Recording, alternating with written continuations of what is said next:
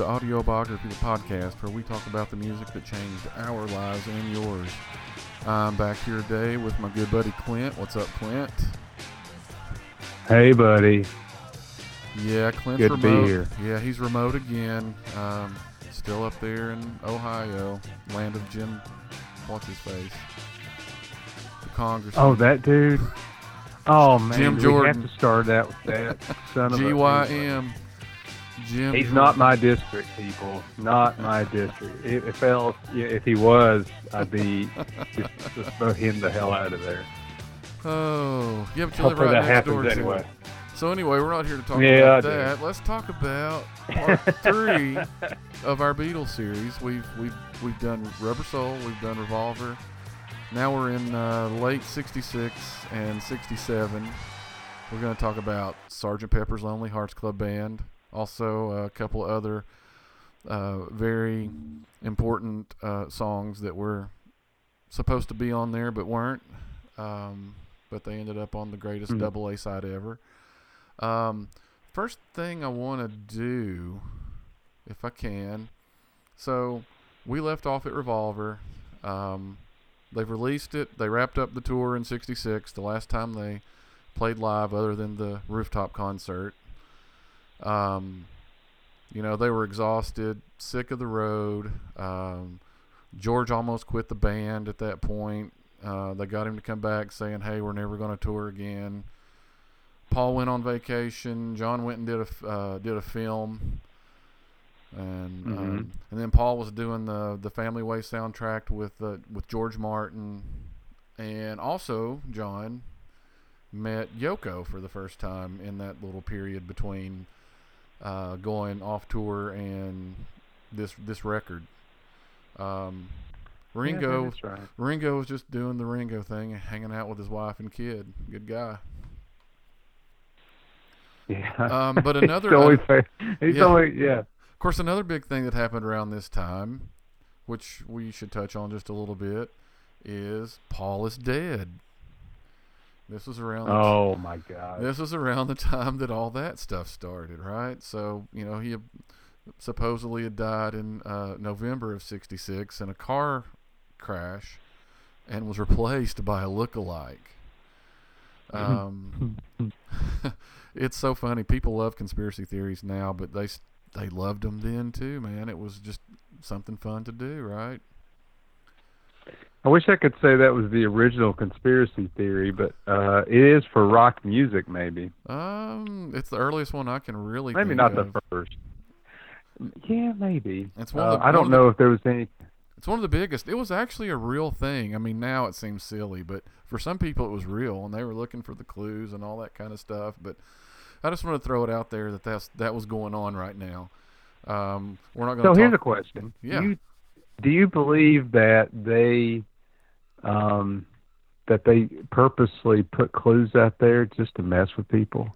I don't think they did at first, but I do think uh, maybe a little here and there when it when it was you know out there and they knew about it. I think they, I think they may have done a couple of things, but I don't uh, you know I don't think that they were the cause. I don't think that they were you know it didn't originate with them. Um, Okay, yeah, I agree with that. Yeah. Definitely didn't originate with them, but I think they might have played with it some, and I don't know. Maybe as we go through, we'll talk about some of that, and we don't have to spend a ton of time on that. I just thought I, I was just trying to catch up with where the Beatles are between Revolver and where we're where we're headed now. Um, it was a it was a pretty. uh, It, you know, it was tumultuous up until the end of the tour, and then they all just kind of went away for a little bit, for the first time in a long Mhm. time. Um, you know, they hadn't really had a few months off like they did at the end of '66. So, and they needed it. Um, and then, you know, what what came out of that was the Pepper album and lots of drug use and assorted. well, other, it's to deal with 1966, right? they Yeah. just had to deal with they, their lives had been this constant rushing around from to tour to tour, and then rushing back in the studio, and then getting back on tour. I mean, they were they were burnt out. I think I think all of them were burned out. George, you mentioned, he was the worst for wear. But I mean, even Paul took a vacation, and Paul ends up being the one that's driving them toward, cheering them on, um, coaching them through making the Pepper album. But even he needed a vacation. Yeah. Well, he was always a cheerleader, especially in the later years. I mean, if certain things hadn't gone a certain way, he'd have been, you know, he would have been good to keep making records with them just forever. It, you know, it was Yep. it, it was not him that it, it's not that he didn't want to, right? He you know, he Right. was he was ready to go and then some other things happened that we'll talk about as we get to the later albums and and and sadly get to the end of the Beatles, and I'm sure we'll have to talk about some of that. Um, but that's okay. I mean, it's just part of the story, and in a lot of ways, um, it's a good thing probably because we've talked about other bands that after so many years we kind of quit their albums because they're just not the same anymore. We don't have to be that way with the Beatles. They stopped at, I mean, at the height. I mean, it's they were as good as they ever were with Abbey Road, right? So, you know, we had Yeah. that. We had we we have we have everything in their collection that is good. We don't have those things that get tacked on towards the end when they're tired of doing it. So it all works out for us for sure, and it worked out for them. Absolutely. So they started Yeah. their recording sessions, and they had a couple of songs, and they're not on the album. They were they were going to be, but you know they were getting a lot of pressure to put singles out. So um, those two songs, of course, are Penny Lane and Strawberry Fields Forever. And instead of putting them on, you know, uh, releasing them as separate singles, they put them on the same 45. Uh, of course, they both did unbelievably well. Um, probably, in my opinion, the greatest double A side ever. I don't know what, what what do you think about about this particular release? You know what's funny about that though? It never got to number one, did it? No, Wasn't wasn't wasn't there a song by something Humple Humpeldink or what's his name? yeah, Engelberg, Humpelderp. Engelbert. Engelberg Hump, Humperdinck. yeah. See, I purposely. I, I mean, how you gonna remember that name? But you have to read that off. But oh yeah, it's it's yeah. I mean, I mean, Hey Jude's got to be up there. But God, I love the the combination of both those songs and their compliments to each other. Uh, they're both evoking childhood memories.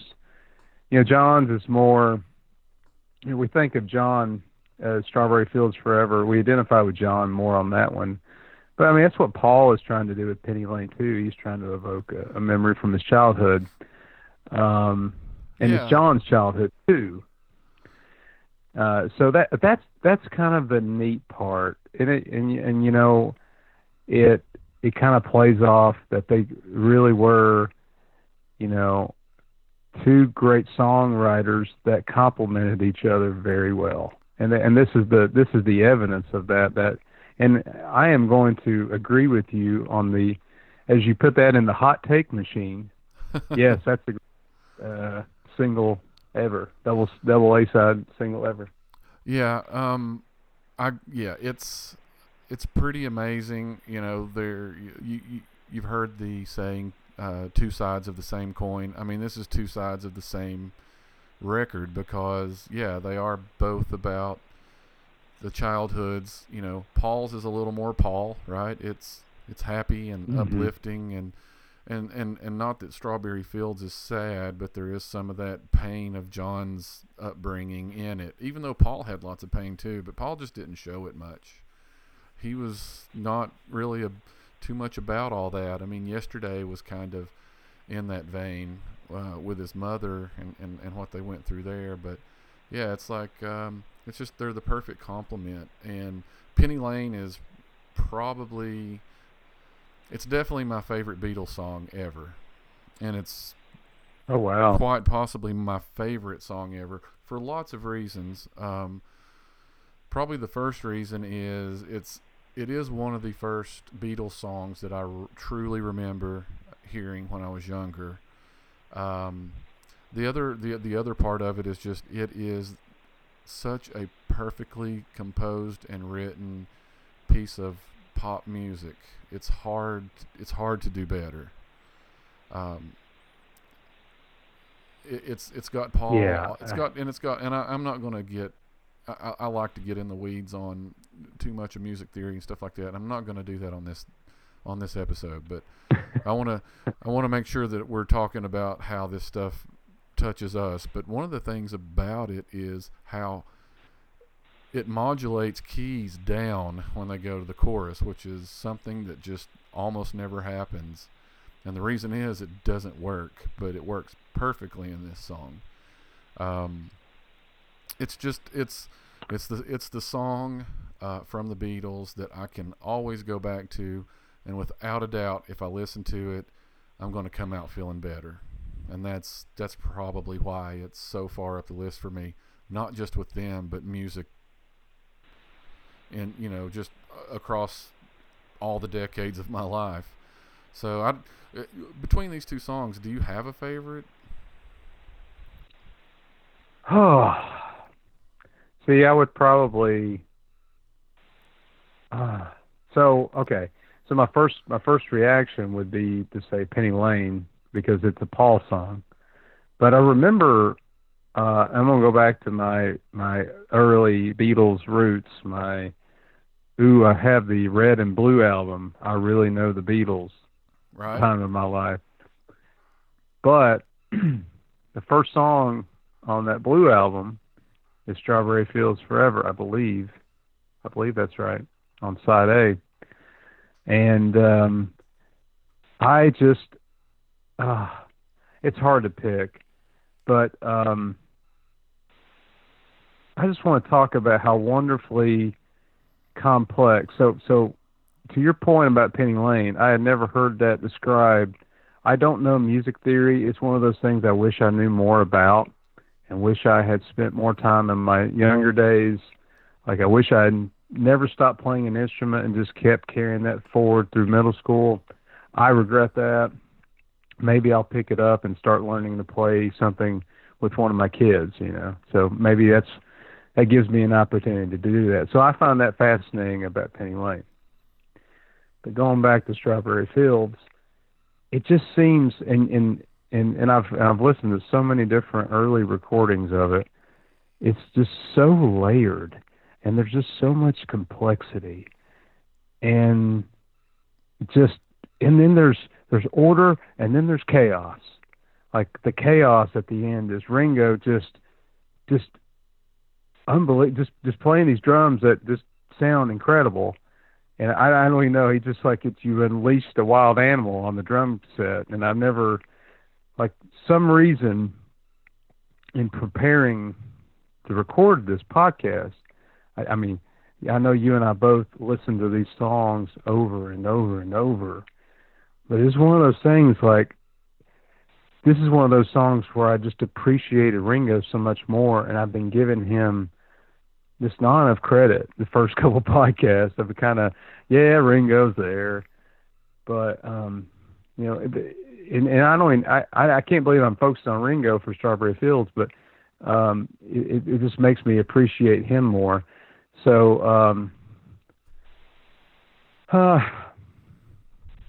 yeah I, I, I let's go for memory's sake because it evokes such a strong memory for me and a connection I had to that song early on, I'll say Strawberry Fields.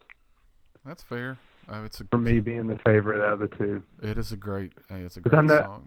It changed the game too. I, mean, I know- just some of the things they were doing with the pr- production and and the the double tracking and and the you know the the back masking type stuff and just all the stuff they were doing with tape because that's all they had was like physical tape.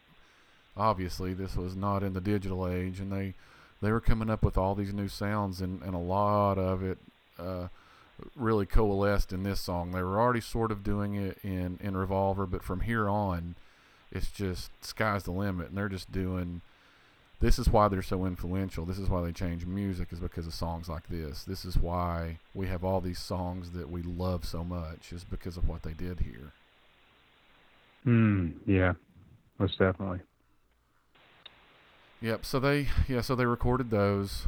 uh, at the beginning of the session, rushed them out to single, did really well, and then um, but they didn't make they didn't make the Pepper album. But you know we got 13 other songs, most of which are really really great. Uh, I won't say any of them are bad. Um, that's why it's probably my favorite album by them. Uh, I, there are a couple of weaknesses here and there for me, but even those are. Uh, it, it would just be me picking on things. I, I mean, I do know diehard Beatles fans that there are songs on here that they skip. I don't. I, I, I never skip a song on this album. I don't know about you. I, there's a couple that almost maybe could, but even then, I find something really redeeming in it. And and you know, it was supposed to be a like a concept album. This was Paul's album, right? This is Paul's coming out party. Um, Mm-hmm. you know, he had the concept, hey, you know, we're we'll we'll put the Beatles away and we'll take on this other persona and we'll we'll do this whole album around that. And they kind of did, but it fell apart, you know, as you read the story and we don't have to get through all that, but kind of fell apart to where it didn't quite wake, work out that way, but still if you know and love this album, you and have listened to it enough, it it all ends up fitting together for you. Maybe it's because we're fans and we make it fit, but to me, it all fits. no, I no, I think you're right, and I mean they do tie it very well together at the beginning and the end, um, and then the and then the middle just takes you to a new place. Um, but yeah, it, with so I'm a reform skipper of tracks on this album. I no longer skip tracks on the album. I And- used to. and we'll talk about the scat. The, the we'll we'll talk about the skips Right. that you would try uh, that you would just go like you know blah don't want to hear it. We'll, we'll we'll go over those, and I'll even mention the ones that Yeah. that's that's how I felt maybe at some point, but but I don't. Yeah, I don't. I don't anymore, and uh, maybe it's just because we don't. We can never have any more new Beatles music, so it's it's hard for me to skip a whole lot of stuff. right. no, that's a good point. And you know, we should get into this, but because a lot of critics, a lot of people agree with you, and of the ones we've covered so far, I, I would put. I used to put Revolver above this album, but I swear in in prepping for this, uh, I've I've put Sergeant Pepper at least above Revolver. And but a lot of people think this album is overrated. And that's fair i mean it's hey it's music man. Have an opinion and let's debate the hell out of it because you're right. They're not making any more music so let's at least have fun with it. Let's let's you know civilly debate it.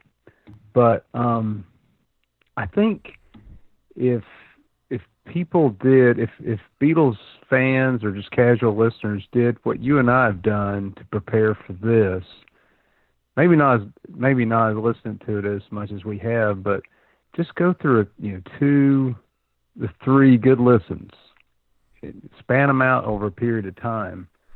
I think people would be surprised at just how great it is and just how if you think about the time that it was recorded um, I just, I mean, I've read lots of stories um, of other bands just pretty much stopping what they were doing, uh, and and they were in awe of the album when it came out. It's like, okay, I mean, I think I read this about the Who, and the Who were pretty early on in their career when this album came out. If I'm I mean, maybe they had been out a few years. I can't remember what year the the Who. I want to say '65, maybe when they kind of broke out. It might have been earlier than that. I, I'm That's a no. I don't think, know that I for think sure. That's, I think that's about right. They were shortly after the Beatles. Yeah, really hit hard.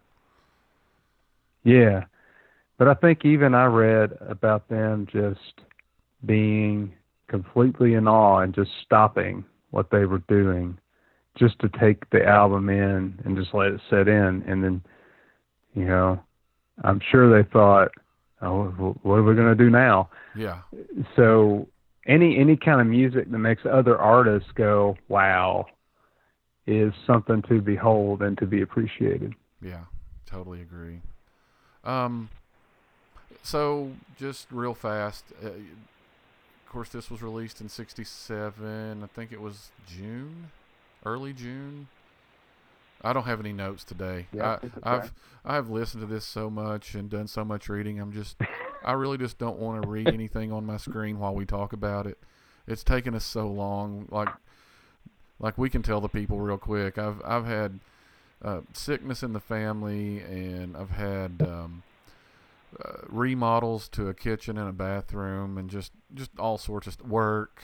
Uh, you know, you name it, and we just every week we've tried to do this, and something's come up, and so we have listened to And- it a lot, and and which is good because I'm just I'm going to be totally organic on this one, but yeah, I do think it was like June first or second of '67. I know it was in the summer. Um, you might you might That sounds have- about right. Yeah, you might have you might have notes in front of you. Uh, I, I've just got the track list so I can keep us going. That's about it. Hey man, I I think I think that's great, and I think we'll be able to recall as much as between the two of us. I think uh, there's a lot of info that we just know by heart by now. So Oh yeah. man, let's roll. All right, let's just dive right in. So, obviously, it starts with the title track, Sergeant Pepper's Lonely Hearts Club Band. I'll just go ahead and get your first thoughts. Um, so yeah, it's a really interesting track to start out with. You, you hear crowd noise, the band tuning up, and just kind of kind of starts out as a rock song, um, and sounds. If, if you just heard us in '67, yeah, they've rocked before, but it's like, whoa, rock's really fast, really early. Yeah, let What me is this? let me jump right in. Let me jump right in there. It it Yeah, to me it is um, this song, even though it's so short and it's so well known and it's so simple, it was a rock song. You got Screaming Paul. You got it starting out with the boom boom boom on the bass. I mean, it starts out really heavy, and then you got the guitar. Uh, and I really think that this song, this song itself, influenced so much rock music for the next five years. So it's it's interesting that that's the first thing you said Mm. because it's the first thing that I thought. Uh, you know, Jimi Hendrix learned it in three days after it was released and played it uh, in England. Uh, s- supposedly Paul and George were there, and nobody knows if Jimi knew they were there or not. Some people say he did, some people say he didn't. He learned it in three days and immediately covered it there in England. And you want to talk about rock? I mean, and of course he loved the Beatles, but yeah, that song Yeah. immediately caught him, and he, of course, he did his Jimi thing with it and really turned it into a guitar rocker. But yeah, that's a very good point. It's a rock song, even with the trumpets, even with the little breakdowns. You know, just Paul's rock and roll voice always does it for me. Yeah, and no, I think that's a cool story about Jimi Hendrix because I don't know if people like the average listener realizes he's British or he, you know, he was in England at the time of the Beatles, so Oh, yeah. they were all hanging out together. Um, but yeah, it's it's a great way. I mean, so yeah, it, it's it starts off the supposed concept album very well. You know, it's already captured. It, it, I always think this song just it just captures your attention right away because it's so unique. It's it's got it's got audience laughter in the song. Yeah. You you don't even know what the hell it is. It's like where's this laughter coming from? Is I this a TV show? What is this? Yeah, we didn't talk about it, but it, it to me it captures the cover of the record, which is obviously an iconic cover. We Yeah, yeah. it really it this song feels like that cover. And gosh, the you know all the faces that are on that cover, guys, go look it up. I mean, Bob Dylan, and there's just so many. F- Marilyn Monroe. There's so many faces in there. A lot of British stars and things like that. Uh, just how many times has somebody eh, parodied or tributed or done something like that cover? And and this song sounds like the cover. Yeah, it's like all the people are just milling around, waiting for the show to start, talking about the Beatles, uh, like they were invited there. It's like, well, where's the band? Oh, well, what, oh, let's get a picture first. Okay, Yeah, right. when's the band gonna play? Yeah. Yeah, it, you know, and uh, again, just you know, the cover's got the old Beatles in the suits, and then it's got Sergeant Pepper's Lonely Hearts Club Band in their you know military band garb. Such a cool, such a such a cool cover, um, and and again, it's just a great way to start this album out. Uh, you know, it's everybody knows this song, or they should. I mean, it's it's the title song to this this you know heavily debated greatest ever type album, um, and it's you know it rocks. It does. Like I said, even with even with the the the horns and stuff, it's still like a rock song, and it's obviously got Paul's fingerprints all over it. Um, Oh yeah. And then uh, we get introduced during the song to the one and only Billy Shears, which ties back into Paul is dead, right? That's that's who. Paul that- is dead. that's right. yeah. Billy Shears was the new Paul, right, in the story. Well, okay. So I thought the story was uh, instead of a guy, you know, Billy Shears is a guy that Paul makes up in the song, and then you know it, inter- it introduces you to the next song, Right. it's Ringo singing. But the Paul is dead conspirators would say that the the guy that replaced Paul, his first name was Billy, and really what they Oh, were trying Billy. to say was Billy's here, Right. not Billy Shears. Right. Oh, I, I believe me when you I when you were talking about the Paul is dead, I had this incredible amount of guilt that I had spent so much time, like when I was younger. Um, I don't know if I talked about this. I'll have to, I'm going to have to go on this tangent now because you brought it up. All right. You got me going down this road, Rich. Let's do But it. But um, when, gosh, when I was 20, I was working at SPS, and um, I I got into a a lawnmower accident. I'm not gonna.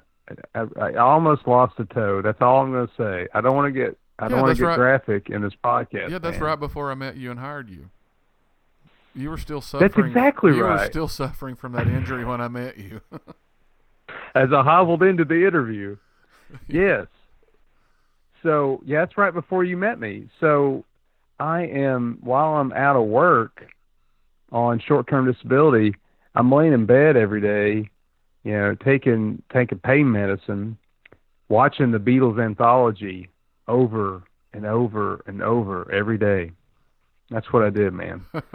and because I mean, you know, I'm kind of sad that I'm restricted to the bed all day. Um, you know, honestly, I hated that job so much. Um, I really didn't miss the job all that much, but, but you know, um, but I would get up during the day, and I'd be watching that, and then I just remember just hearing about the Paul is dead thing, and just really delving deep into it. And I'm like, there's no way. Look at all these clues. That's why I asked you earlier. It's like, do you really think they planned all this? I mean, obviously, I think John made an, a, a reference to it with "I Am the Walrus." I do think he was trying to poke fun at people then, oh yeah. uh, and Paul also the Glass walrus, Onion yeah. on the White Album. Yeah, yeah. Yeah. Um, but um, yeah. So yeah, the Billy's Billy Shears people are like, oh no, it's Billy's here. Uh, he's here to replace Paul. And, and so goes the And the cover is it's a, laughable it's a funeral. conspiracy. It's a funeral. Paul's Yeah. Okay. Okay. Paul's so buried, much buried you have down there under all that, right? Uh, uh, under the the even in the year even rich even in the year 2000 of mostly dial-up internet and the wee baby infant stage days infant stage days of cable modem internet there was so much content just about the damn album cover Oh yeah. in the Paul death thing Oh yeah. so the so guitar on the album cover i know the the guitar on the album cover it's not a guitar it says paul question mark yeah. it's so ridiculous Oh yeah. God i have got Conspiracy off to a theories can they can be fun. They can be fun. Wasn't the sixties all about some conspiracy theories yeah. i mean this is oh yeah, the '60s were the birth of all that, and this was just this was just one for the music fans. Ah. They just couldn't get enough, man. Anyway, we we don't believe Paul's dead. Good We, we think that old dude that's still No. out there doing concerts is the real Paul. It's not old. Seventy-seven, man. He's still at it. I know. Yeah, we're gonna lose him soon. God, I don't want to think about that. Let's don't think about that. Yeah. Just, just stop. So, so we go we go from this this this really cool opening um, song, great great album opener, looks and feels like the the record cover, and then we go into what may be the earliest uh, on a record Ringo song, right? Get by with a little help from my friends. Yeah, because usually they they bury it in the middle. Yeah, Uh, it, yeah, Ringo is R- Ringo is the halftime show yeah. of Yeah. a Beatles album. He Typically, is, but, but here, man, he gets second billing, and you know, I for for a long time, long time, I you know, I kind of ignored this song. I didn't really oh no, didn't really like it. Uh, it was kind of corny. I was like, oh, you know, Joe Cocker, but did it better at Woodstock and blah blah blah. And while that may be true, as I'm older Mm. now, I appreciate this song more than I ever ever have, and especially these this this Mhm. last month getting ready for this. I, it's it's just a nice little song, and you could not have come up with a better song for Ringo Starr, could you? no, you couldn't have. No, it's impossible. This is the perfect Ringo Starr song. It's his best. Um, hands down. I can't even. I don't. I could even. There's no other argument. And I know a Uh, lot of even a lot of hot diehard Beatles fans will tell us, "Oh no, it's terrible. Ugh, skip it. They're so much better." No, I- it's a good song. It, it, Don't it- you dare skip this song. Oh yeah. Well, and you know, just it, it is simple, and he's not the greatest singer, and but you know, this it's just one of those songs that it makes me feel good because it's true.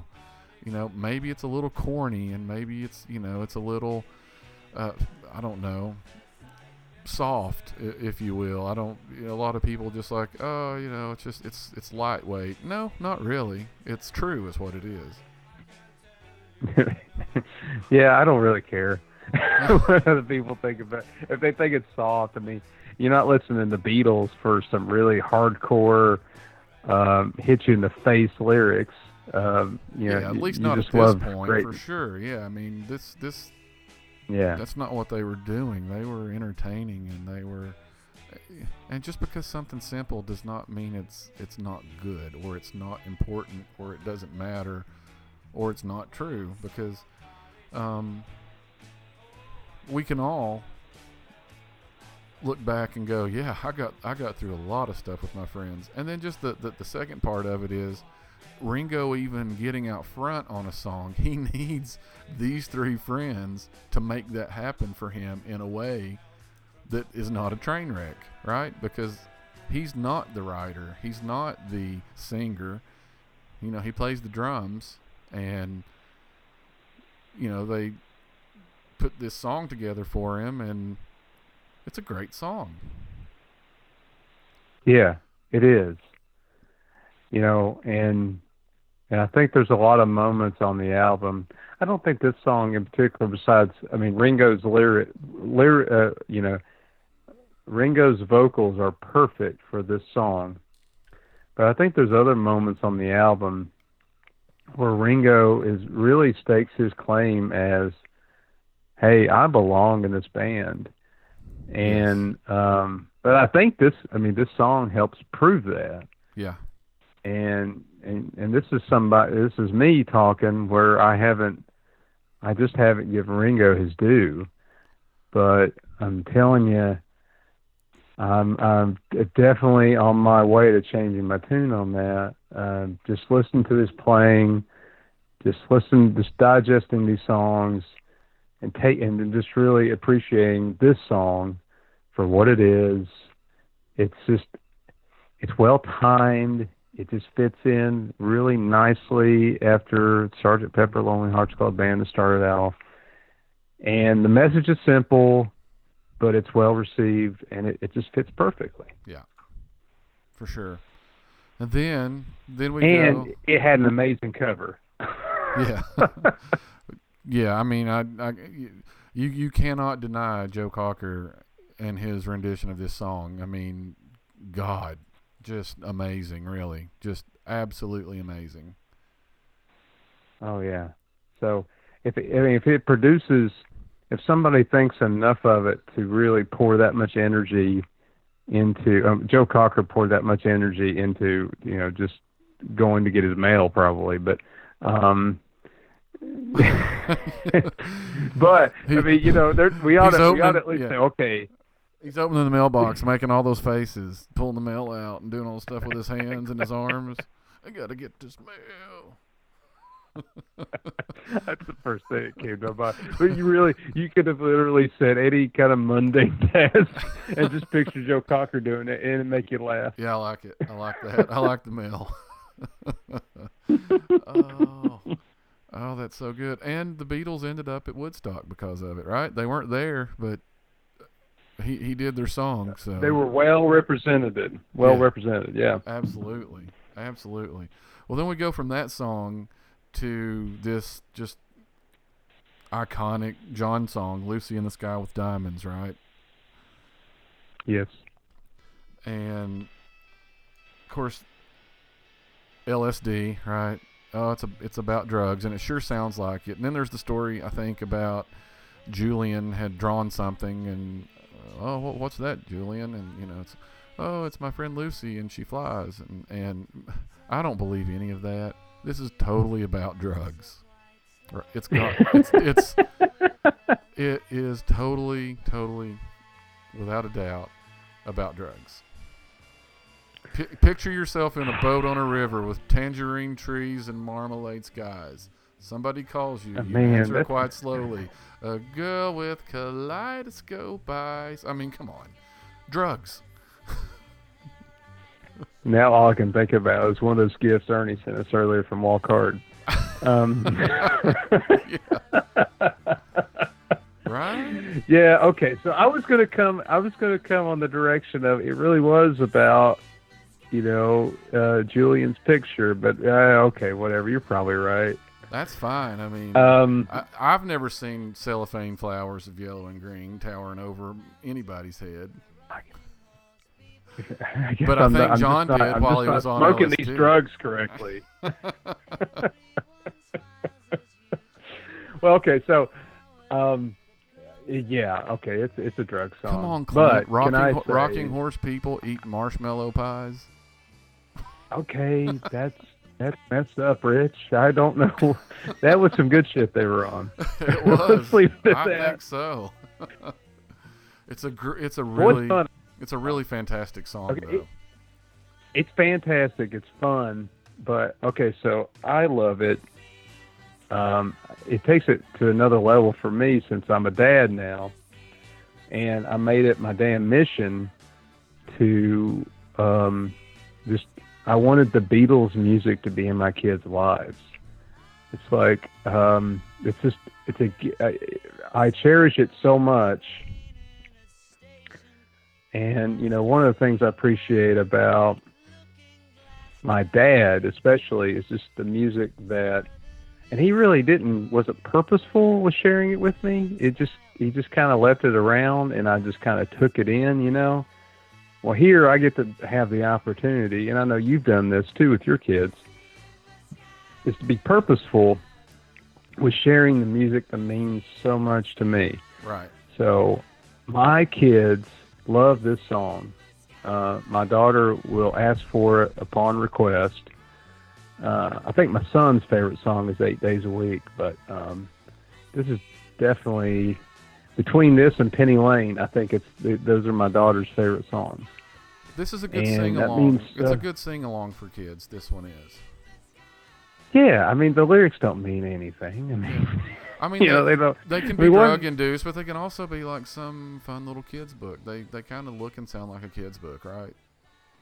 Exactly, exactly. But it's it's always going to mean something special to me, and I'm it's going to take me to a place where I'm I'm driving the kids and dropping them off at daycare or picking them up for daycare. We're just riding around the car, going to the grocery store, listening to the Beatles, And this song, I'm going to think about this song because of, uh, especially with my daughter, how much she she loves the song. Um, and definitely, um, it's just the sound of the just the sound it evo- like when you just you just absorb the sound the music. It's it's just eerie. I don't know if eerie is the right word. Maybe it is. A, a little bit, yeah. it's just almost it's, it's almost magical. It's just that you you know before john even sings the first lyric you're being taken somewhere very different Yeah, it's got You've that. never heard anything like this from the Beatles from before, and here you go. I'm taking you to a new place. Yeah, it's got that organ in it that kind of sounds like a flute or something. That that's that eerie thing underneath that I think you're maybe talking Yeah. about. Um, Yeah. and it's very um, I, I don't know. It's it, it's very carnival-y, and we'll talk about that later in another song. But it's Mhm. also got that kind of your, but maybe you're at like a, you- you're not in the main carnival. You're like off the midway, and you're or, or, of of a circus or a carnival, and it's like uh, over where the the freak show is or something. It's like got that feel to it, and it and it's. But then it breaks into that big chorus that everybody can sing along to at the top of their lungs. Oh yeah, and that's I'm sure always your. I'm sure your kids just I'm sure she just busts out on that, right? Just she's got to. She does. That's awesome. She's. It's great. Yeah. It's great. It's it's a, it's a great moment. So yeah, so we've we've we've we've done a Paul song now. Um, we've done a Ringo, a, a- John, and now we're right back to Paul because you know this is Paul's album, and Yeah. the next song is uh, "Getting Better." Um, this is a song. This is one of those that a lot of the diehard Beatles fans throw away, but I know, right? I mean, go go look. Go go onto any forum or no, don't don't go to the forums. You'll just get mad. I just I don't like internet trolls. They just take my life essence away from me. Yeah, I love this song, and I'm going to tell you what. I've always loved it, even when it ended up on a commercial. Uh, I like it because it's a With happy. Philips, Yeah, a Philips Magnavox commercial or whatever it was. That's right. I, I, that's exactly right. But it's a happy, fun Paul song, and those are my favorites. I love them. Um, but this past month, getting ready for this podcast, and me and you and our friend Ernie, who's been on the podcast, go check out the uh, episode I did with him on Pearl Jam. We've got this ongoing. Wear some flannel while you're wearing, Yes. listening to that Please do, and and and hold yourself. in the rain. Yeah, and hold yourself and tilt and tilt your head down and throw out a lot of "Ooh, ooh," stuff like that. Yeah, all the way through that, all the way you. through that episode. But um, That's great. we've got we've got our ongoing group chat, right? Like almost every day, it's like our own personal little support group, which is awesome. Which Mhm. has pretty much saved my life the last six months, probably. And I think about this Oh, man. song because, you know, in the lyrics, uh, just obviously they're very simple lyrics. It's very, you know, but what I what I what I have come to love recently is when you get to the chorus and you've got them all together. You know, it's you've got I've got to admit it's getting better, and then you've got the background vocals vocals with the better, better, you know, and then Yeah. a little better all the time, and then there's the it can't get no worse. That's kind of where me and you and Ernie have been for, for you know, for a little while, right? Right. So now, like this song, Yeah. this song has all this much more new meaning to me because that's like kind of how this is how we commiserate is the chorus of this song. well, except for the part Especially about past you've been two weeks. mine, but uh, we could just say since you've been my friend or what I don't know, whatever. Right. Right. Right. And you're not mine. No, it's funny. you don't belong to me. I don't belong to you. I'm my own man, damn it. But no, for real though, I, So it's so. every time I hear this song now, I think about you know me and you and Ernie and talking in our chat, and we're we're we're we're doing our woe is me's, and then we we always pivot. Oh, I'm going to use one of those corporate words, but we always turn it and and, and and but we never turn it. We don't turn it all the way around. We we turn it as far as it can't get no worse, and then we stop. right. That's about. I mean, we'll get further one day, but right now we're we're at the it can get no worse stage. oh man, it is, and and and just for all the listeners out there, um, get some friends, and just just have an open text. This is one of the greatest things we've done ever. Is just have an ongoing text thread with two or three friends, and just just commiserate with each other Oh, and yeah. be there for one another, support each other, and lift each other up. Oh yeah, crack jokes Um, and like if you see something stupid, send it. If you you know you want somebody to listen to a song, it's it is. I would. I know a lot of people don't like group chats. I don't either. But what you do is you just get a couple of people that are the right two people, and it's never annoying. So, agreed. If there's nothing I- I- else, uh, if there's nothing else better to say about this song in 2020, um, yeah, do that. Grab some friends, get to the point where things suck, but at least they can't get any worse. But in that kind of oh, that that's cool, man. I appreciate you saying that, and it's awesome that we were able to tie that into this song. The funny thing, I mean, that is the cool thing about the chorus, though, is that you know Paul is the eternal optimist, and and that's what I try to be. Yeah. But you know, but but John, as this comes in the background, like, I can't get any worse, Paul. Right. And you know, it's like you said, it's you just But- just take your positivity. Yeah, but you know what the story on that is is when you know Paul's trying to come up with this, and he's talking about uh, uh, better.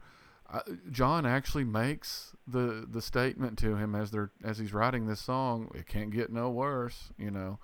And Paul's like, "Yes, I love that," you know. no, it is cool. Yeah, I mean that's that's another story. I mean that's just that's back to them. Just it's magic when they set down the right songs. They would just throw these random phrases out at each other, Oh yeah. and it just it just it matched so perfectly. So yeah, I know exactly the story you're talking about. Yeah. But um, So no, it's this is I've always loved this song. It's never a song I skipped. I was mad when it got used for a commercial for some reason. I don't know why I get mad when like I, it's like uh, the first thing I, I think is sell out, but but then you know in the end just more more of the Beatles music gets shared, and this is a song that people are like that's the Beatles. yeah, I've heard that song. I didn't know it was the Beatles. yeah. So I don't know why I should complain about that. They're they, it, doesn't they're getting paid. Just whatever. Just let me enjoy the music. Just whatever. Sell it to laundry detergent, a Cheetos commercial. Who cares? it's getting better all the time. Damn it. Can't get no worse. Can't right. get no worse. You want to uh, you want to introduce track five for us?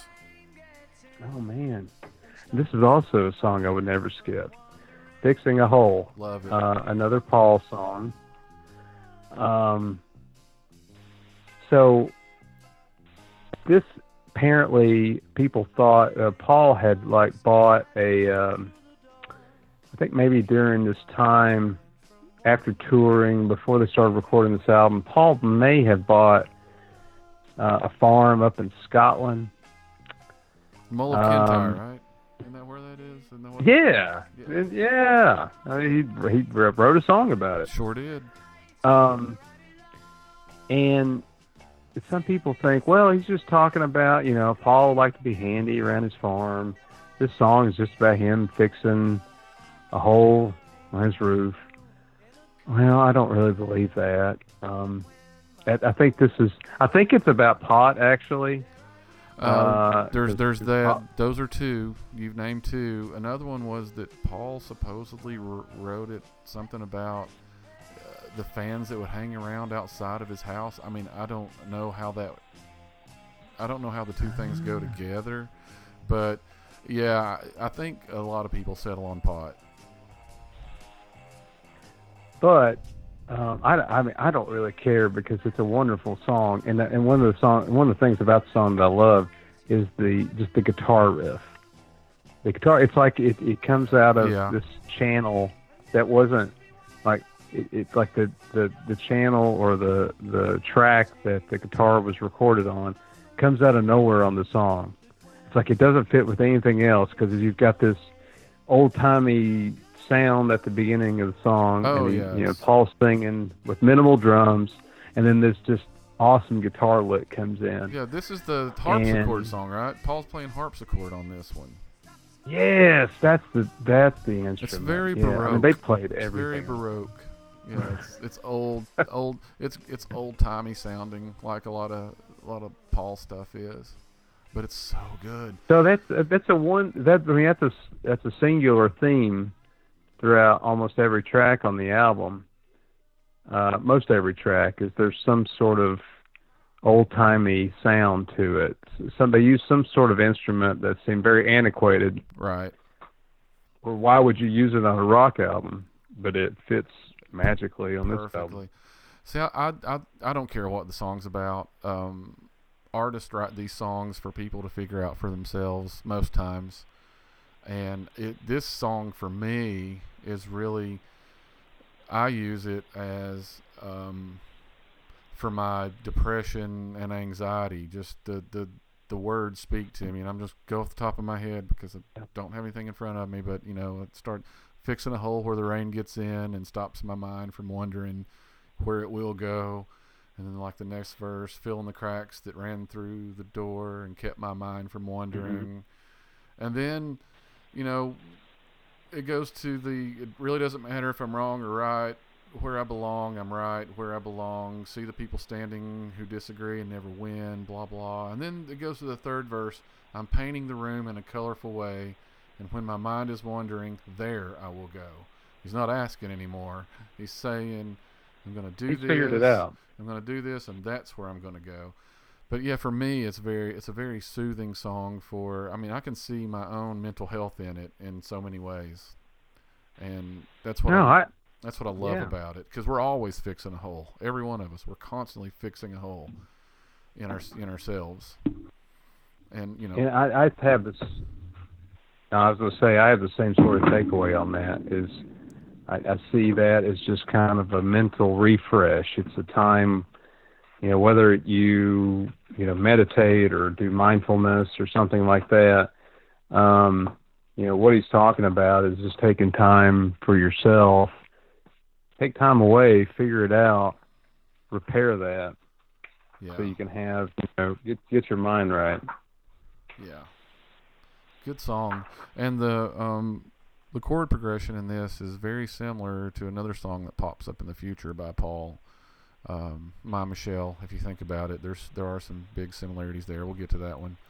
Hmm. But um it, it's it's got that same kind of feel and, and, and, and it's it's a little different but but there are some similarities there that I always kind of pick up on. Um, it, this, this song does make me think of the next that that the next song like that's like it. So anyway, it's it's it's just it's a great great song. Um, like I said, it it it soothes me in that it it it shows me where I am and where I can be. I know he didn't write it for that. Doesn't matter. No, it doesn't matter. It's just her personal connection to the song that matters. So Yeah. So that's uh, that's track five. Now we're up to track six. She's leaving home. Uh, So this used to be one of those songs I would skip, Rich, oh really? and I'm ashamed to say it. Yes, I'm ashamed to say that. So this song is another. But I'm reformed now. yeah. So this song is in. It's. Uh, but before I talk about what it what I think about it really or what what it does for me, you know, this is this is uh, he he wrote it, singing a newspaper about a, a girl who ran away from home, and if you think about like Penny Lane and Strawberry Fields Forever, and then this song and maybe another one or two on the album, they they were pulling just from life around them. And this is another one of those. And yes, it's about a girl who's running away from home, but I it I think we talked about this in our chat. When I hear it, even though I know that's what it's about, it still just kind of guts me because I've got two daughters who have both not run away but grown up and left home. And there are just like points in the song that just really just really poignant to me. Um, Mm. I, you know, just because when they do leave, even if they don't run away and they've just grown up, you, you you'll get this when your kids are older. You almost wonder, do they appreciate everything that you did? You know, do they do they realize everything you sacrificed and you know everything you gave and um, thankfully for me, I, I I know that they do, but you still wonder. Yeah. I mean, it's just it's only human to, to wonder, a did I do enough, and b am I appreciated? You know, there's that struggle always of uh, I'm not good enough, or or damn it, give me some appreciation. You know, you're always somewhere between those two. but anyway, it's it's such a pretty song, right? And and while you could call it a throwaway because he wrote it after reading a news article, um, you know, who cares? It's beautiful. No, it is. Um, and it's kind of, uh, it's really, it's really cool. In the chorus, you know, Paul still, uh, you know, he's, he's singing the song, he's still telling the story, and then John comes in with the backup vocal, like the voice of the parents. Perfect, and it's so perfect. Yeah, and uh, again, it's a perfect complement. Um, yeah, I, I, I would say this song is beautiful.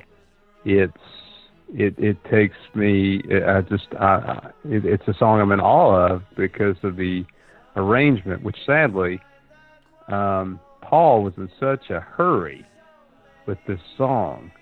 I think maybe this like he came up with the tune and it was one of those aha moments, and he had to record it right then and there.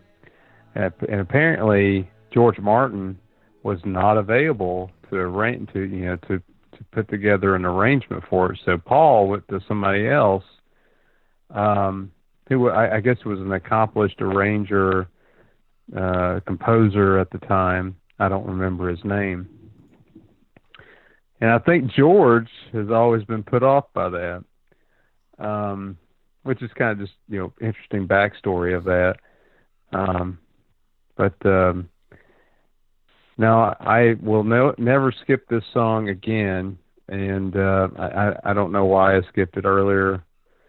Again, you know, just I was telling you the other day. Um, just I just to, I had to keep listening to things to prep for this podcast and it struck me as like I'm going to go back and listen to Anthology Two, Volume Two, because I haven't listened to that in years, and I'm pretty sure the last time I listened to it, I didn't really appreciate it, and I didn't. Um, and it really didn't have anything to do with. Uh, I, I don't even know if they had "She's Leaving Home" on there. They might have, but um, the deluxe version of this album has a, an earlier cut of this song, which is still beautiful. But I mean, it's just like you may not appreciate a song like this the first time you hear it. You may not appreciate it the second time you hear it. But the third and fourth listen, if you're not captivated by just how beautiful it is and how well written it is, by that point, I I don't know if you can be helped. Yeah. Well, and it's such a great vocal by Paul, and the melody is so pretty. You know, it's just I know, I know that John wrote, at least helped write those, you know, the, the, parts that he's singing in the chorus. But I mean, it, it's it's just it's absolute Paul McCartney when you hear that vocal. It's just, you know, this is him singing like an angel because he could he could rock it out or he could sing beautifully like this. Just absolutely, yeah. It's just it's a pretty amazing song. All right, so I think on on the album, like on on on the vinyl record, we're on, yeah, we're at track seven, which would be the last on side one, which is being for the benefit of Mr. Kite. What do you think about this song? Uh, so yeah, this is a fun song. I oh man, I used to skip a lot of these songs. I used to skip this one. That's understandable. Um, because this, this is one that I didn't appreciate early on at all. I do now, but, I didn't. Uh, yeah, I do too. So I, I was trying to think of why why I did that. Um, I used to be so. Um, I used to be so bad about when I listen to something. You know, the first like if I was getting into a classic uh, for classic rock wise, if I was getting to a band that had been known, but I hadn't really gotten into music. Obviously, from what I've talked about before, I get into greatest hits. And then if you get to the album and if the the song is not a greatest hits, I I swear I have a mental block of really wanting to accept the song as something of, of value. And I really wish I could unlearn that. And the only way you can unlearn it is just to keep listening to albums and and just like throw away the remote. Like Yeah. listen to a CD or or a record. Uh, with a record, you have to listen it through. So that's why re- listening to records is is awesome because it forces you to appreciate the album. But even if you listen to a CD, or even you know play the album on in iTunes, just just just put down your phone or put down the remote. Don't be tempted to skip. That way, you actually try to, to digest the album as a whole. And this is one of those songs that you better not skip because it's just we're just going to catch you like a circus has just arrived on the album, and Oh, yeah. uh, all these wild sounds have appeared, and they. What the hell is this song? And this is great. And You literally feel like you've been I- dropped into the middle of a circus. Absolutely, and it's it's it's awesome. And It again, really it's another- just so another cool. Yeah, another song that they he he had a poster and you know for this circus for the benefit of Mr. Kite. All the lyrics come from the poster, and it was just something sitting around. I think he even says, "Oh, it was just a throwaway." You know, I had this, and I just wrote the lyrics from the poster. But no, it's cool. It's just um, it's like you say, all of this, all the sounds and all the um, just every little thing that's going on. You you know it it puts you in that place. You're there. You're there with the Hendersons F- and and and the whole you know the whole gang and like you can almost see the circus. It's so cool. Yeah, and and, and uh, the the part that once I was reading about just them recording it, I mean they've got when they recorded EMI, you know George Martin was mostly famous for recording um, uh, like he he recorded comedy records and he recorded just just sound effects records. Right. Yep. So they had they had this immense library of sound effects, and I used a bunch of them on this. One of the things I read about, I just thought was really fascinating, was at the end of the song, toward the end of the song, you just hear this carnival chatter, right? Mhm. It sounds like people milling around, uh, popcorn popping or something. Like just, I don't know. You just, you just, it just sounds like if you heard it and you blocked out everything else, you you would just close your eyes. You could really picture yourself in a carnival, and I think that's really incredible to be able to do that. I mean, who? It's really hard to do. I think but Yeah. they they do it perfectly on the song. Yeah, and it's it's cool that they end, end that side that way because the side starts that way too, with you know voices and people and chatter and and whatnot. It it, it sort Mm. of, sort of pulls the side together. You know, e- even though most of the concept of the album got left behind, you can see the little pieces and parts here and there, which is really neat. And um, yeah, this is just another one of those songs. It's like uh, Lucy and Sky Diamonds, where you've got that. I think they call it a Lowrey organ, maybe and it's almost like a like a carnival or circus organ, and it's got that weird sort of creepy sound. Um, you know, makes you think of like clowns or something, which I don't like clowns. They freak me out, but but yeah, it's it, it's definitely got that that feel, and um, that's why you know.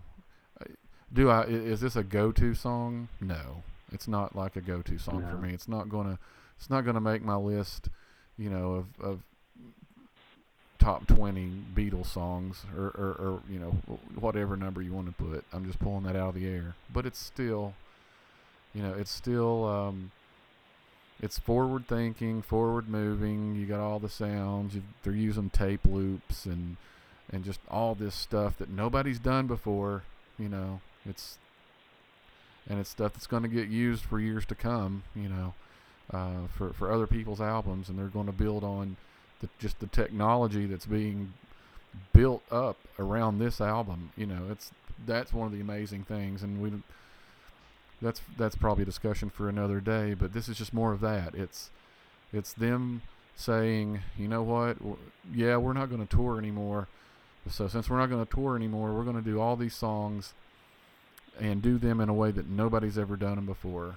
And you know, we're going to layer upon layer upon layer and if we can't get the sound we want, then damn it, we're we're going to invent it and they did. And you know, yeah. That's that's kind of where this song fits in. It's it's it's it's got a it's got a lot of cool stuff going on, and they could do it because they're never going to have to take this album on the road. They can do whatever they want. Hmm. so, yeah, no, it it it's very unique. So that ends the the first side. So when we go to the the second side, we finally get to George's song, and I say George's because he only gets one on this album. Only one. And um, I'm going to say this, and then I'm going to let you talk about the song for a little bit. But I joked around with you um, in text and said I had a really good uh, a really good line for one of the songs on this album, and it's this one. And the song is "Within You, Without You." By the way, folks. Um, the line is, "Has any George Harrison song ever Georged more than this song?"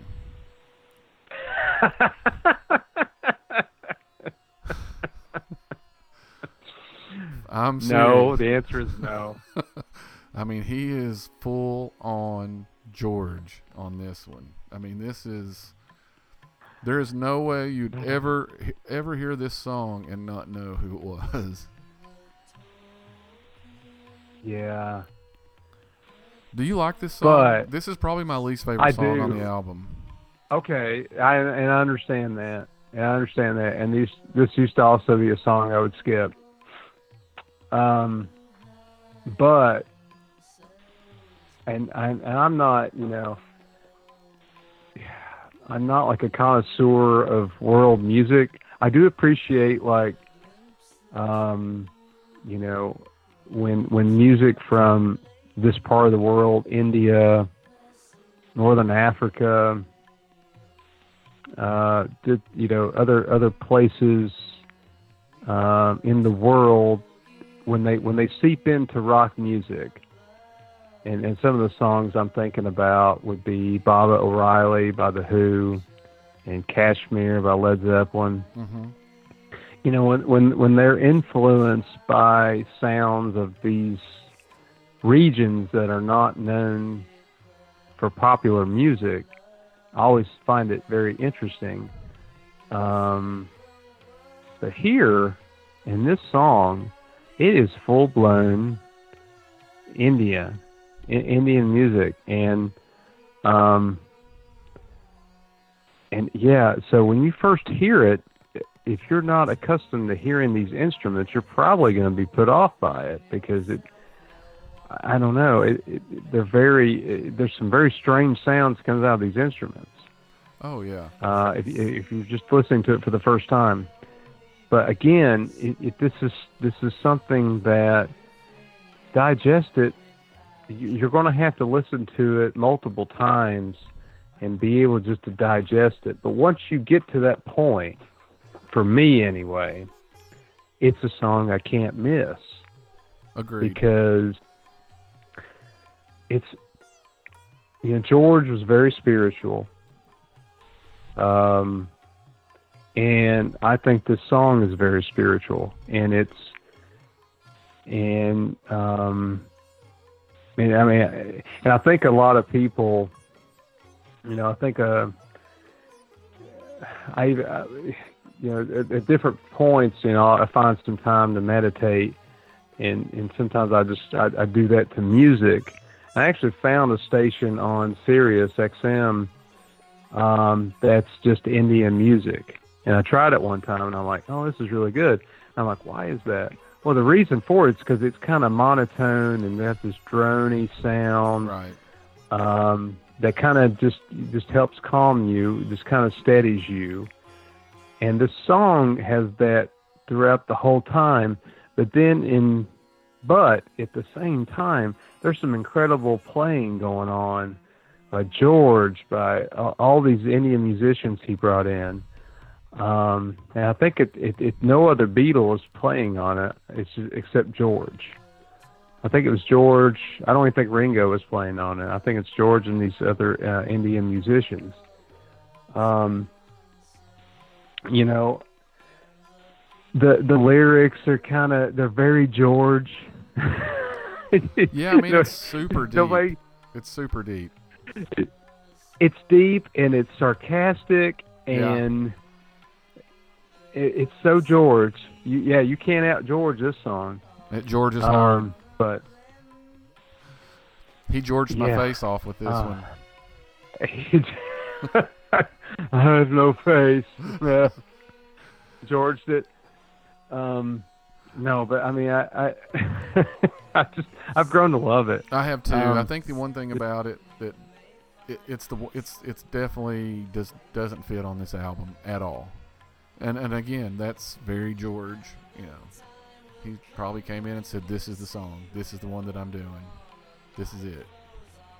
And everybody's probably like, "Oh yeah, okay, George, you you can do that one because it to me it does it it, it, it breaks up the flow but at least at least it starts the second side so it's not like you're going into it directly from another song unless you're doing it on CD but I always think of these things as as vinyl records so it's a good it's a good yeah. song and, and I do like I do like the message and I love the sarcasm that's the thing that I love the most about George I think is the, the sarcasm because I can be sarcastic with the best of them um, so to that point, to that point, the last verse, I, I want to read it because it's a mixture of that deep, meaningful lyric with the sarcasm.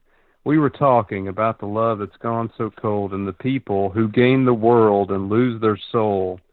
They don't know, they can't see. Are you one of them? When you've seen beyond yourself, that you may find peace of mind is waiting there, and the time will come when you see we're all one and life flows on within you and without you. Yeah. Um, I think that's a really cool lyric. It is, and that's kind of the crux of the song, right? It it's like the the, the tension of something being within you and something having nothing to do with you. I, lo- I like that idea. That's pretty neat. I'm glad you read that. I yeah. I don't know the lyrics on this one off the top of my head, like pretty much every other song on this album. I can reciting off the top of my head, but this one not not so much. I it, it's a it's it's a different thing when you read lyrics too, especially something like this. Uh, that is that's a that's a pretty cool idea. I like it. Mhm. So, so from that, from from the deep sarcastic George, um, talking about the world being one and and and all that kind of stuff, we go to this silly little ditty by Paul when I'm 64. Did you did you skip this one? Oh yeah, I did. I'm so ashamed. I, I love this album. I, I, promise you, people, I love this album now. Uh, but I, I will, was just I will say early on, you know, and just full disclosure, I did not like this song for years as a Beatles fan because it was corny. It was that granny music that John always uh, you know, kind of made fun of Paul for cut down Paul for, yeah. But you know what? He wrote it when he was 15, basically before the Beatles. And I think the poor guy tried to get it on records from the time he was in until he finally got it on this one. Um, and I think it went through many revisions. I think I, I think there might be a couple of early versions of it out there somewhere. You probably know that better than me since you've been out there listening to, to alternate stuff. But um, yep, it's corny. It's um, old-fashioned sounding, even for the day. Paul was good about that. He he didn't care. Um, but it's the kind of song that it it sticks around. I mean, people still know this song. I'd say I'd say in the last 20 years, he's brought this song out many times on tour. Guarantee it. Um, I don't know it for a fact, but I bet if we went back and looked at set lists, he has probably done a little interlude somewhere where he's done this song. Even you know, even since the year 2000. Um, I don't know. It's fun. It's Paul. It's you know positive. It's optimistic. It's goofy. You know, and if you're a Paul fan, you have to like Goofy because he can be very goofy, right? Yeah. It, it's what you you just accepted about Paul, and uh, that's fine because it's all it's all awesome. It's all Paul, and yeah, this is yeah. It, so and and so the recent you know over the years, this this you know was a song I might skip over. But now, if I skipped over it, my kids would object because Yeah. they love this Oh, I song. bet. Uh, this was on Yellow Submarine too, right? Which is basically a kids album. Yeah, I think in it- lots yeah. of ways. I think it was That's- on Yellow Submarine. Speaking of which, I need to get Well, a remastered movie. copy of that. But yeah, it's in the movie. It's on. The, it's it's in the movie. It's. I don't think it's on the record. Right. Oh, we should do an If you buy about that the, movie uh, sometime. Yeah, if you buy the uh and I bought this when it came out, the Yellow Submarine soundtrack, it had remastered copies of all the songs in the movie. So it had it had like the first side of the Yellow Submarine album sprinkled throughout the album, but then it had, you know, Nowhere Man, Oh, okay. When I'm 64, Lucy in the Sky with Diamonds. It had all the songs you would hear in the movie Oh, but they'd be oh. remastered. that's pretty cool. So that's how my kids. That was my my kids' first introduction to the Beatles. Actually, was that record, okay, cool. and then then the Beatles won, You know, which you know might be permanently jammed in the CD player in one of our cars. But that's great though. The, the the stories about these songs with your kids that maybe they weren't that big a deal to you 20 years ago, but now you're like you love them because they love them. I, I just think that's awesome. Yeah, yeah. Um, so I, I don't know why Joey does this. This is a silly story, but uh, he will say, like he is, he'll be singing. He'll he'll say this phrase. He'll say, "Shaking my booty, shaking my booty when I'm 64." I'm like, that's not part of the. Where did you even get that? that's but hey, man, I'm never going to forget that. That's going to be something that burns in. It's burned in my memory, and I'm, and I'll and I'll ask him about it when he's older, and he's just going to look at me like I'm a crazy old man. So I love it. Oh. I'm gonna. I'll never be able to hear that song the same way again. Now I'll be shaking I've my ruined. booty. Well, I didn't really ruin it. no, that's just That's great. I love it. Kids, kids, man, they they come up with some some pretty hilarious stuff, and they don't even know. every single day. All right, so next song is track ten. Um, I'm actually kind of curious about what you think about "Lovely Rita," Meter Maid. Uh, I really love this song. Um, I thought I had a feeling this was going to be one that you were you're going to be like, I like it. I do too, me, it's Paul. and it so you know we're we're gonna we're gonna we're gonna be we got we're an old softies for Paul songs, but Yeah. um, again another. I think it's so clever. It's another song. Um, before you, yeah, just uh, yet another song, uh, observational type song, right? Just um, what's going on around them, which I think is cool. They can make such good songs out of just what they see and hear. All right, sorry, go. Well, yeah, and, and yeah, no, no, that's a good point, and and it's so funny that they can make so uh, compelling songs out of just observing, writing about ordinary life. I feel like, if you think about it, there's been a lot of artists that just that's their bread and butter, uh, just talking about the everyday issues, everyday. I mean, that that Bob Dylan comes to mind just with that thought. He's just he's just writing about stuff, just everyday struggles, everyday life. So this is kind of this is just this is kind of different though. This is kind of like, well, I'm not really involved with this person. I see this person. What if I had a relationship with this person? What, What would I- that be like? What if I took her home and I nearly made it? Love that line. but Love it. instead, I'm stuck between her two sisters on the couch. Correct. That sounds like a the you know the story that most of us would tell that we tried to go make it with a meter maid, right. right? So I love how real it is. Paul gets real. It's real and it's clever. It's it's a very clever song, and I will always always go for clever.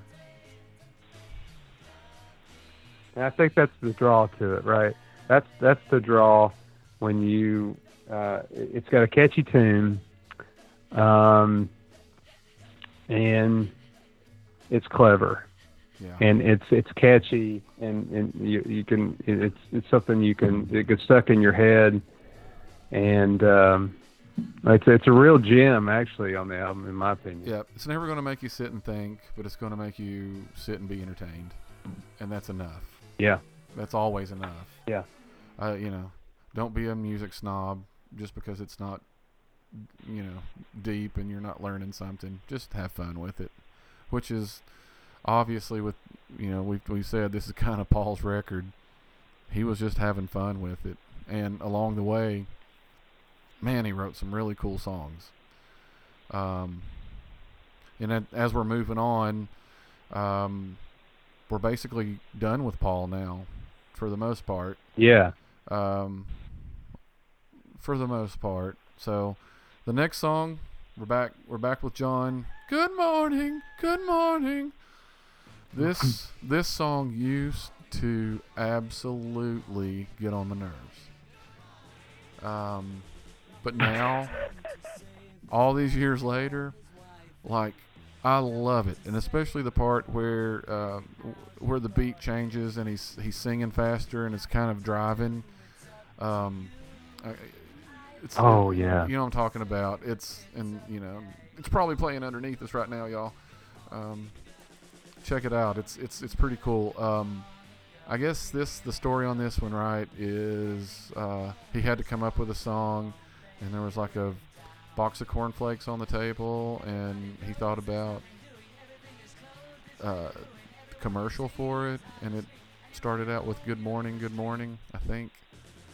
And again, it was just him, um, just sort of daily type life, telling a story. Even you know, almost like this last song, "Lovely Rita." Um, anyway, I bet you love this song. I do, I do, um, and yeah, yeah. You mentioned the part where it speeds up. Uh, everywhere, you, uh, where the people run around. It's five o'clock. Everywhere in town, it's getting dark. Everyone you see is full of life. It's time for tea. and meet the wife. Yeah, Um, such again, this is just like part of the song. he's just talking about you know just just getting up, starting the day, going about your day, getting just just just singing about the most mundane things, but it's such a catchy, catchy song, um, and I, I don't. I think I think John didn't really give himself a lot of credit on this song. I think he kind of downplayed it, um, which is a shame. That John's well known for that. Very much so. Um, but I love it. I mean, it, it, the the beginning. So there's two things with the sound effects on the, on the song that cracked me up. Uh, just the the, the beginning, uh, rooster crowing Yeah, is perfect for a good morning song, and you know, the the program Breakfast with the Beatles plays that every morning when it comes on at eight.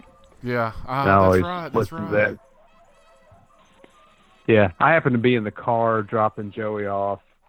Um, you know, uh, from dropping him off at the babysitter, I'm on my way back home, so I'm always listening to that in the car. So that, so that's always, you know, I love that part.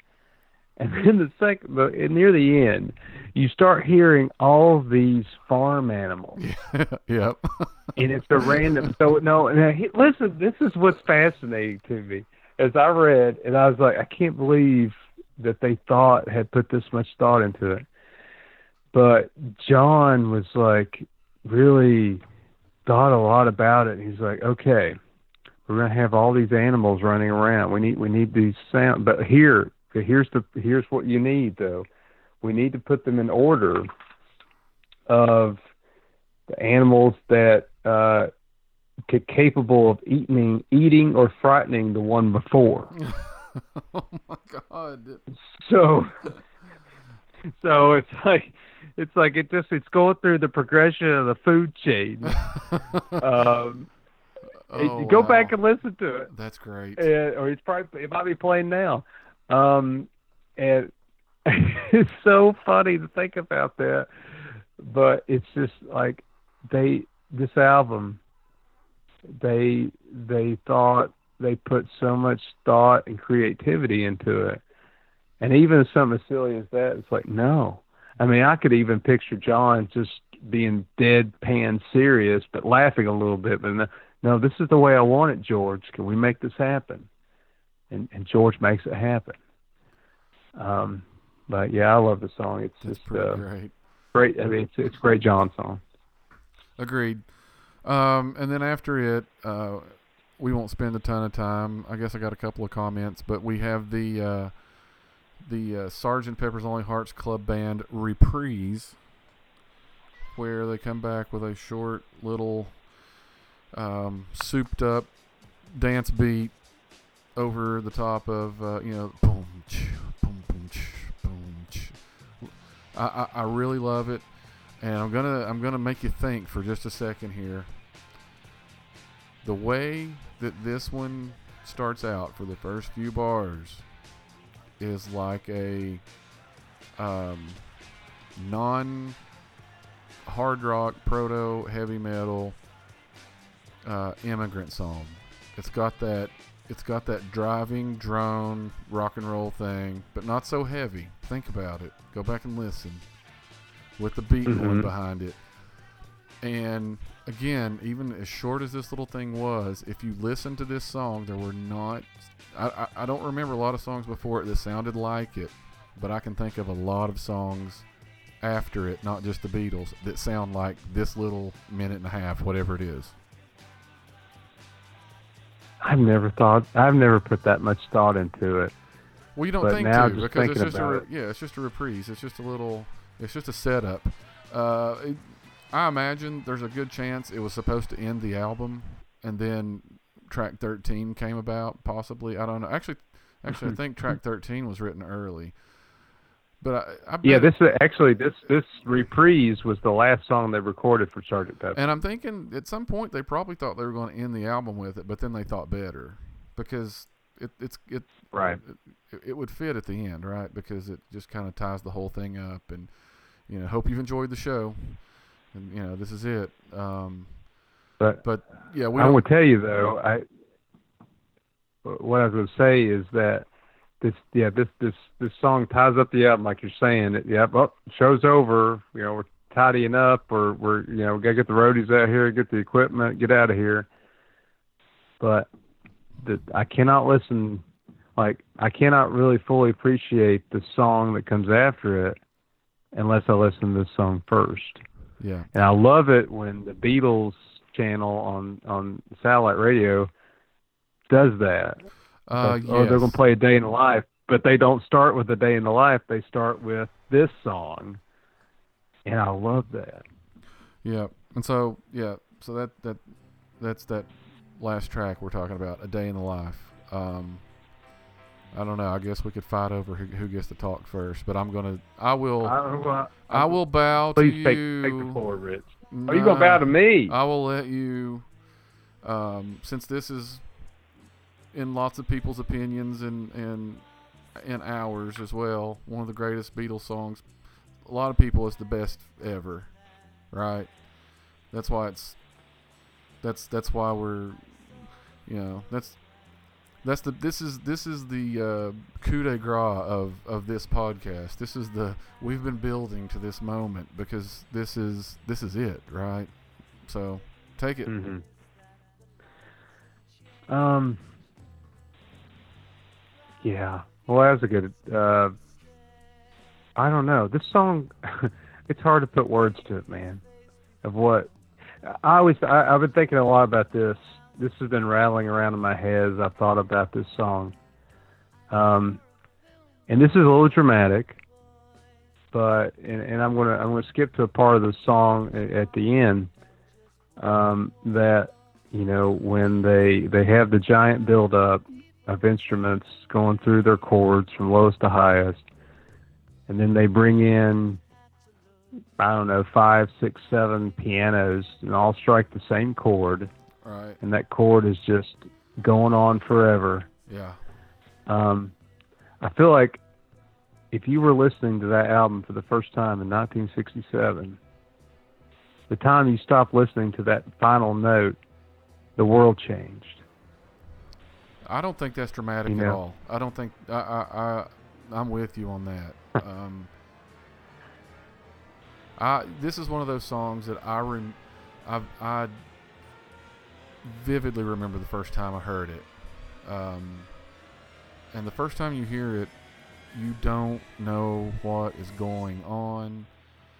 Um, you you know you go through the first verse, second verse, you have you have the build up of the uh, the orchestra, then the alarm clock rings, and all of a sudden, Paul's falling out of bed, and it's like a whole nother song. Yeah, And then it goes into this dreamy thing with John, and then right back into the original flow, but a little different. And you were talking about Ringo. Ringo on this song, man. I mean, killer, just absolutely killer. But yes, if you heard this song for the first time in 1967, you know, I heard it for the first time. Who knows? It was late. I knew a lot of these songs on this album before I ever heard a day in the life. I mean, I wasn't, you know, I wasn't hip to the Beatles yet. I just knew some Beatles songs. Um, I, I mean, it changed the way I thought about things when I heard it. I was just like, holy crap. And it's another observa- observational thing where, you know, John is talking about things happening in the news. Like literally, he talks about, I read the news today, and it was it's it, it's an actual story. Um, just everything that went in into creating this song. Uh, thank you, thank you guys. You know, thank the four of you for putting this this thing together because uh, while Penny Lane is my favorite Beatles song, uh, like the one closest to my heart, this is my favorite Beatles composition. It's it's that Mhm. it's just that amazing. It, it's I mean, what do you say? Uh, just it, it's it's it's like nothing else. yeah. Um, no, I, I mean the uh, the first time I heard it was on you know the the Blue album, and so uh, I, I told you now I will not listen. You know, I, I love to listen to it at the end of this album. I will listen to it. Would be happy to listen to it any point in time, but it was just something about the way the the end of the song is Sergeant Pepper's the reprise, and then the guitar just comes in Yeah. um, and it just all of a sudden, I, I, I don't know. It, it it's it's it's really hard to explain what this song, what it means. Like when I first hear those guitar chords, um, I can't explain it. I'm I'm taken. I'm transported somewhere, and go ahead. Yeah, no, we're both grasping, and I'm gonna tell you this. It's it's very interesting. I've listened to many different Beatles podcasts. I've listened to many podcasts that did Beatles episodes, and in a lot of them they've talked about this song, and they do the same thing that we do. Um, you just you just kind of get choked for words. You you know it's great, and but it's hard to. Um, you, can't say enough. It's uh, it's one of those it's it's one of those songs where uh, the best thing I can do if anybody's still listening, go and listen to this song, and then listen to it again, and then listen to it about five more times, and just let it really soak in.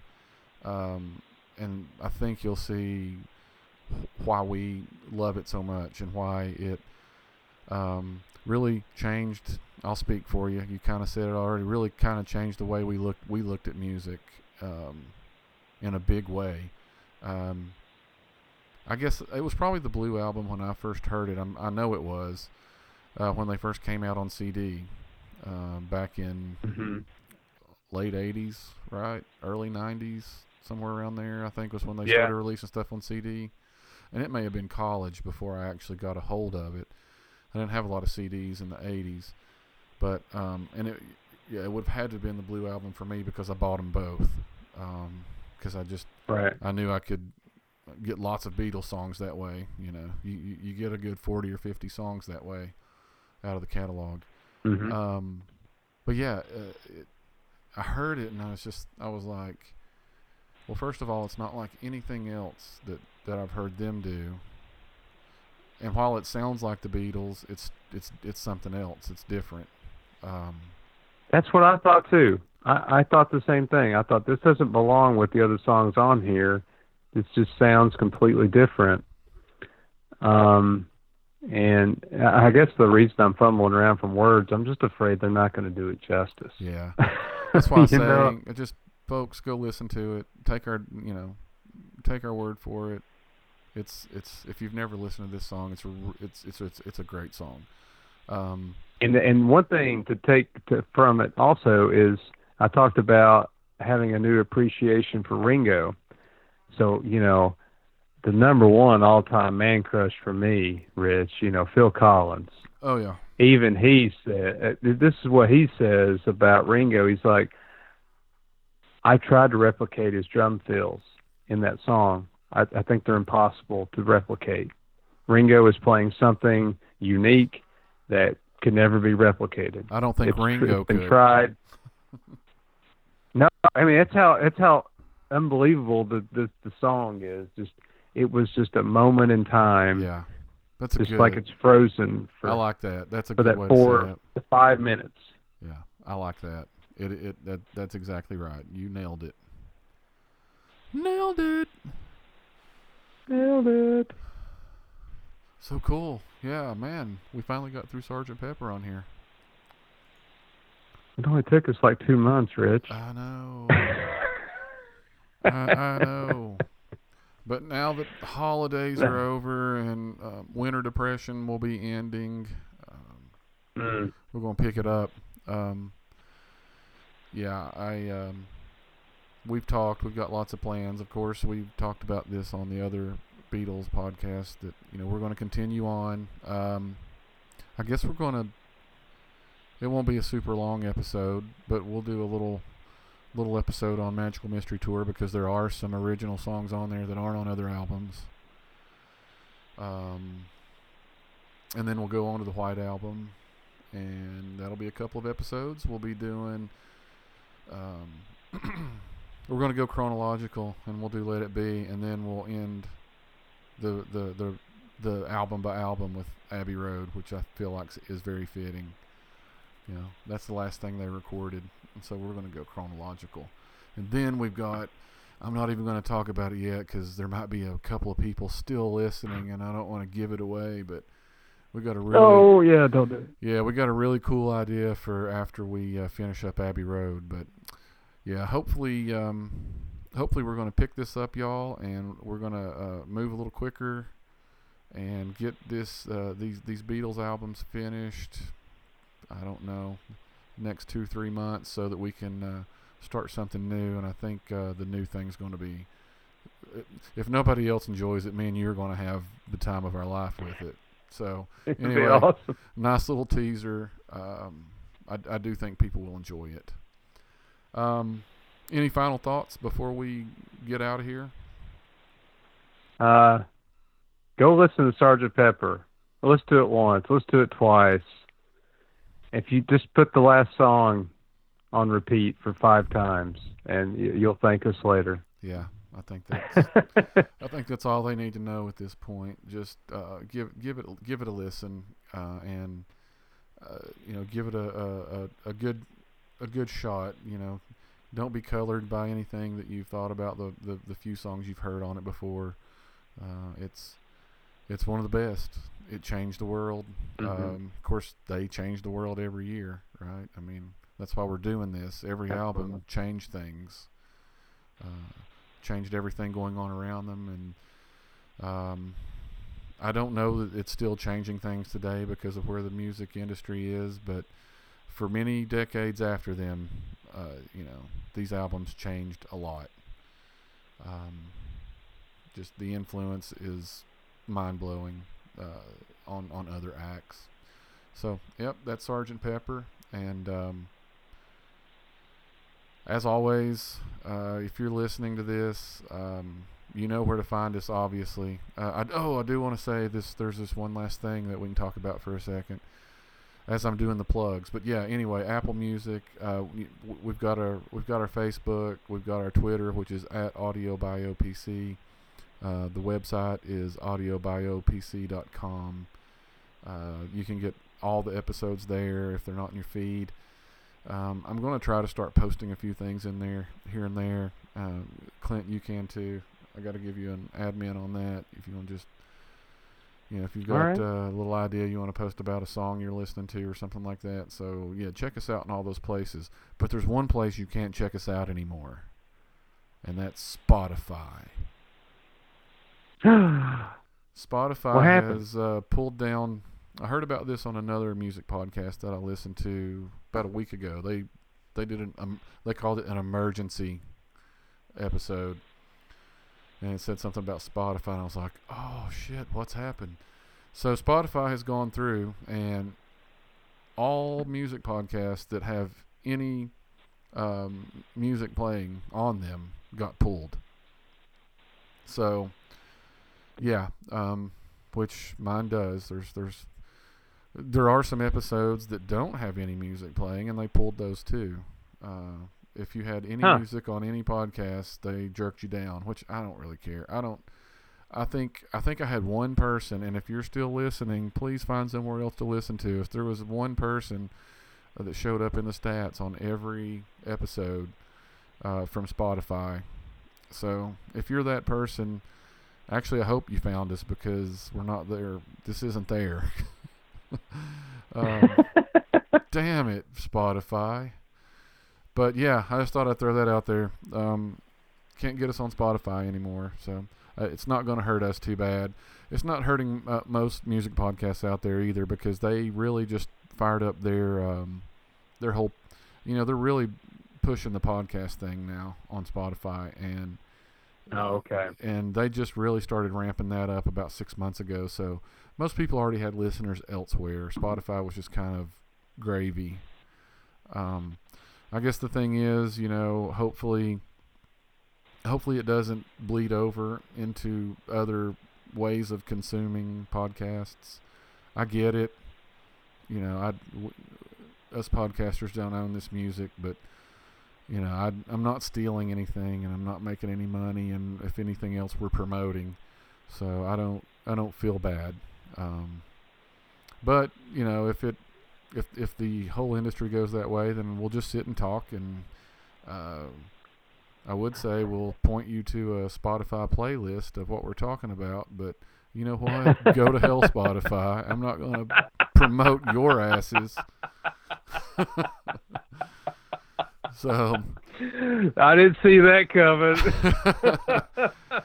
but uh, yeah, but you can still find us all those other places, and that poor one person is, you know, hopefully they'll just uh, they'll hopefully they follow the Facebook page and they can just click the link and they'll find out if they listen for almost two hours to to me and you. I always wonder what kind of retention we have. Uh, I, yeah, who knows? I know we get I know we get a fair amount of listeners, um, especially for the size of this podcast. I just wonder how long they listen. Um, it's nothing for me to listen to a two, two and a half hour, and we've not gone over two hours. So, anyway, if you are still listening, um, we we appreciate it. And um, thank you. Yes, I, I enjoy this. This is this is for my friends and my family, both to uh, join in with me uh, on episodes and to listen. And and if nothing else, it's a legacy that I can leave to my kids. One day I'll be dead and gone, and you know they can pull these recordings out and listen to dear old dad. You know, if nothing else if I don't have any listeners ever, if I've got them listening one day down down the line, I'm good. So, all right, well I, that that's it. We're going to be back soon. Keep your eyes out, and uh, as Ringo Starr would say, peace and love.